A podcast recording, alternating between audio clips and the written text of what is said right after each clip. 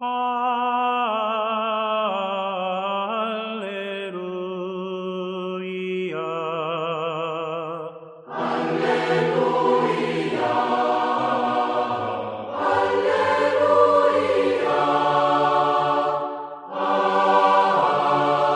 amigos, hermanos, estamos en este podcast El Oyente de la Palabra, hoy reflexionando las lecturas del cuarto domingo del Tiempo Ordinario, un domingo que seguramente, por el texto del Evangelio me refiero, queda muy cercano al corazón nuestro. Podríamos llamar a este domingo el Domingo de las Bienaventuranzas. Sin lugar a dudas, un texto quizás uno de los más comentados, o que expresan el alma de Jesús, el corazón de Jesús, de su predicación, de lo que Él es, de lo que Él ha venido a inaugurar, que muestran en realidad el rostro del Dios que Él nos quiere entregar y comunicar. Los invito entonces para que podamos mirar las lecturas de este día domingo, como decía, el cuarto del tiempo ordinario, donde miramos primero Sofonías, que ya nos prepara, en cierto sentido, a lo que será el Evangelio. Y enseguida, el Evangelio ahí tomado de Mateo, en el capítulo cinco. Muy bien, queridos hermanos, este es El Oyente de la Palabra.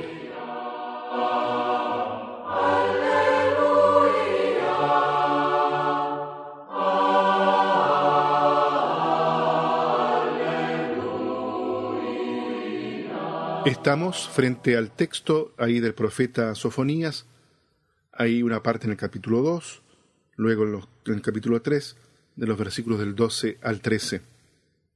El profeta había dirigido anteriormente un discurso cargado de amenazas contra los pecadores. Ahora, sin embargo, cambia el tono, cambia el registro y se dirige, diríamos, en un tono mucho más cercano, parecido al de las bienaventuranzas del Evangelio. La llamada busquen al Señor queda especificado posteriormente cuando el texto dice busquen la justicia, busquen la humildad, ahí en versículo tres del capítulo dos.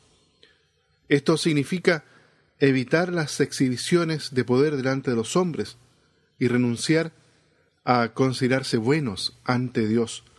Si el pueblo cultiva esta doble actitud, tal vez logre evitar la amenaza del exilio que pesa dramáticamente sobre los principales responsables. Quizás porque el profeta no quiere, o mejor dicho, ni puede, dar ninguna seguridad. Probablemente el destierro es inevitable y el pueblo ha de sufrir esta triste experiencia.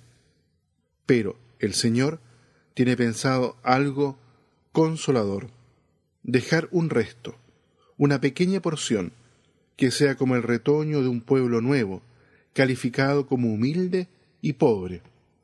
Estos rasgos poseen sobre todo una connotación espiritual y sirven para nombrar, designar a las personas que confían en el Señor, que lo pone en su mente, en su corazón, como el único valor con el cual miden y hacen depender todos los demás. El camino para que pase el mensaje de las bienaventuranzas propuesta por Jesús, por lo tanto, está abierto.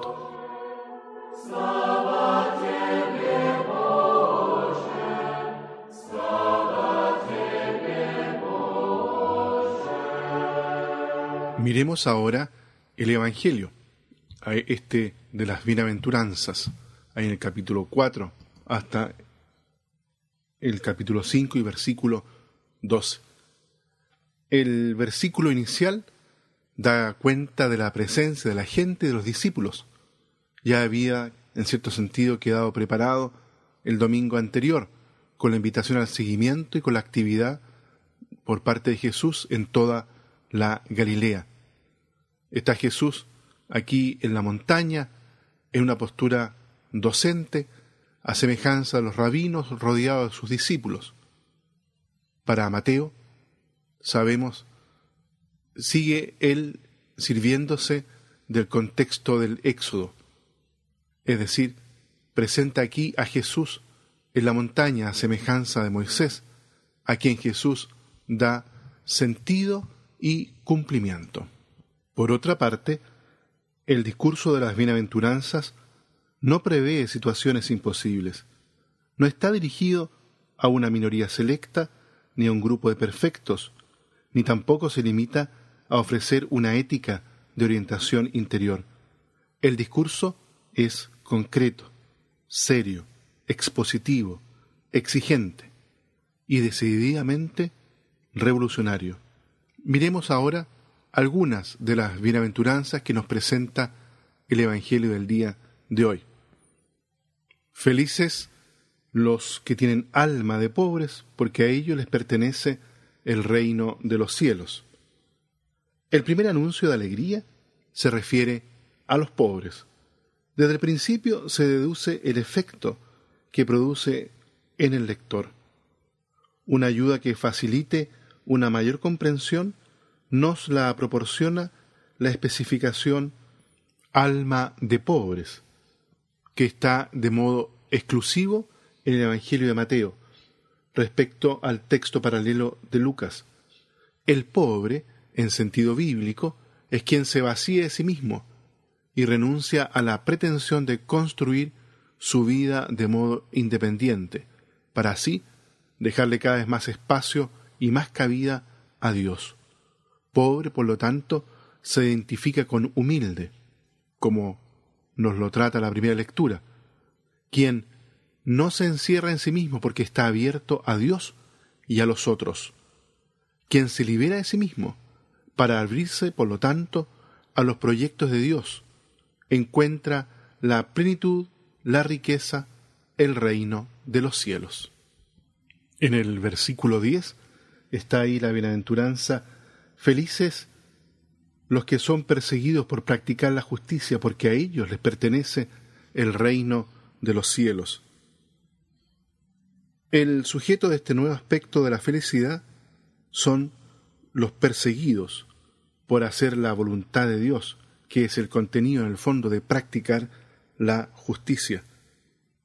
La voluntad de Dios aparece en la cuarta bienaventuranza, donde se habla de aquellos que tienen hambre y sed de justicia. Ahora se ensancha el tema con una variante. Si antes la cuestión de interés consistía en buscar la voluntad de Dios, ahora destaca la perseverancia, cuando la situación resulta difícil y humanamente insoportable. Jesús ha sido el primero en vivir esta bienaventuranza, demostrando y enseñando una fidelidad a toda prueba.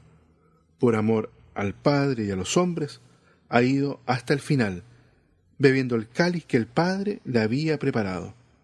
Los cristianos serán felices si saben imitarlo en la entrega total, sin retroceder, cuando la prueba se hace molesta y la cruz pesada. Muy bien, queridos hermanos, dejamos la reflexión de este podcast, El Oyente de la Palabra, hasta aquí. Yo les quiero comentar que ahora entro en un tiempo de descanso, así que nos volvemos a reencontrar nuevamente ahí en la primera semana de marzo. Que Dios los bendiga a todos y a cada uno.